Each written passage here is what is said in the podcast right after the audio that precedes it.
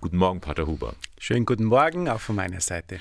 Pater Huber, es ist noch gar nicht so lange her, da haben wir hier an dieser Stelle miteinander gesprochen. Es war Anfang des Jahres und zwar über den Begriff Zuversicht.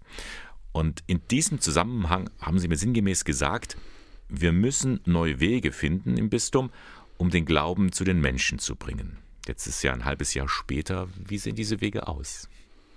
Ich glaube, wir brauchen neue Wege. Wenn ich auch weiß, dass der Weg insgesamt sehr breit ist, das ist katholisch. Hm. Und gleichzeitig wissen wir, dass viele Wege, die wir in der Vergangenheit getan haben, in der Form heute einfach nicht mehr funktionieren. Das heißt ganz konkret, manche Aufgaben wird die Kirche nicht mehr übernehmen können. Da sind Sie auch der Überbringer einer nicht so guten Botschaft. Das kann ich mir vorstellen, für viel auch nicht so einfach. Das ist vollkommen richtig. Das meint finanzielle Dinge, aber auch personelle Engpässe, auch zukünftige Ausrichtungen.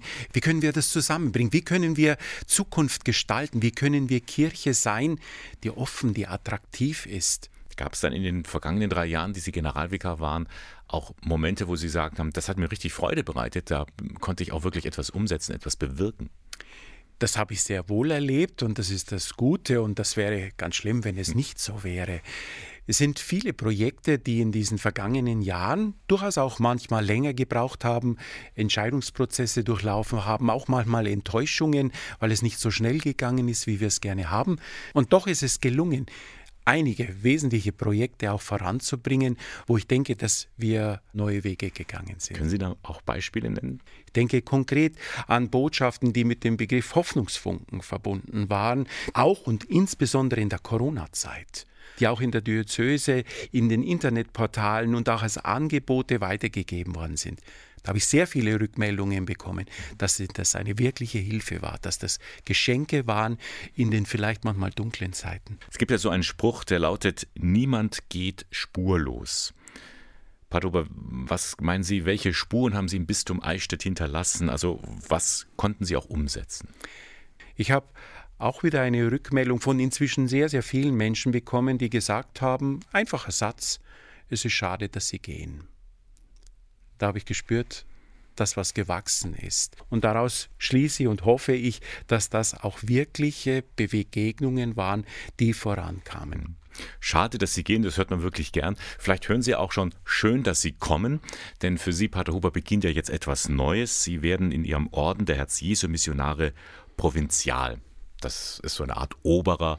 Jeder Orden hat also seine andere Begrifflichkeiten. Bei den Benediktinern würde es Abt heißen. Was kommt da auf Sie zu? Was bedeutet das Provinzial?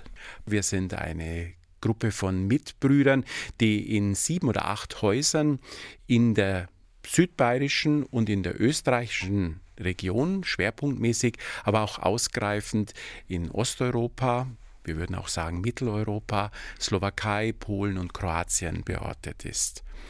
In diesen Gemeinschaften gibt es eine ganze Reihe von Werken und natürlich die örtlichen Mitbrüder und die gilt es zu begleiten und auch zu leiten. Also da können Ihnen die Erfahrungen als Generalvikar durchaus nützen.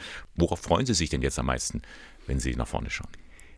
Auch da ist es in, in, ähnlicher Form gewesen, dass die Mitbrüder ganz konkret schon gesagt, wir freuen uns, dass du kommst.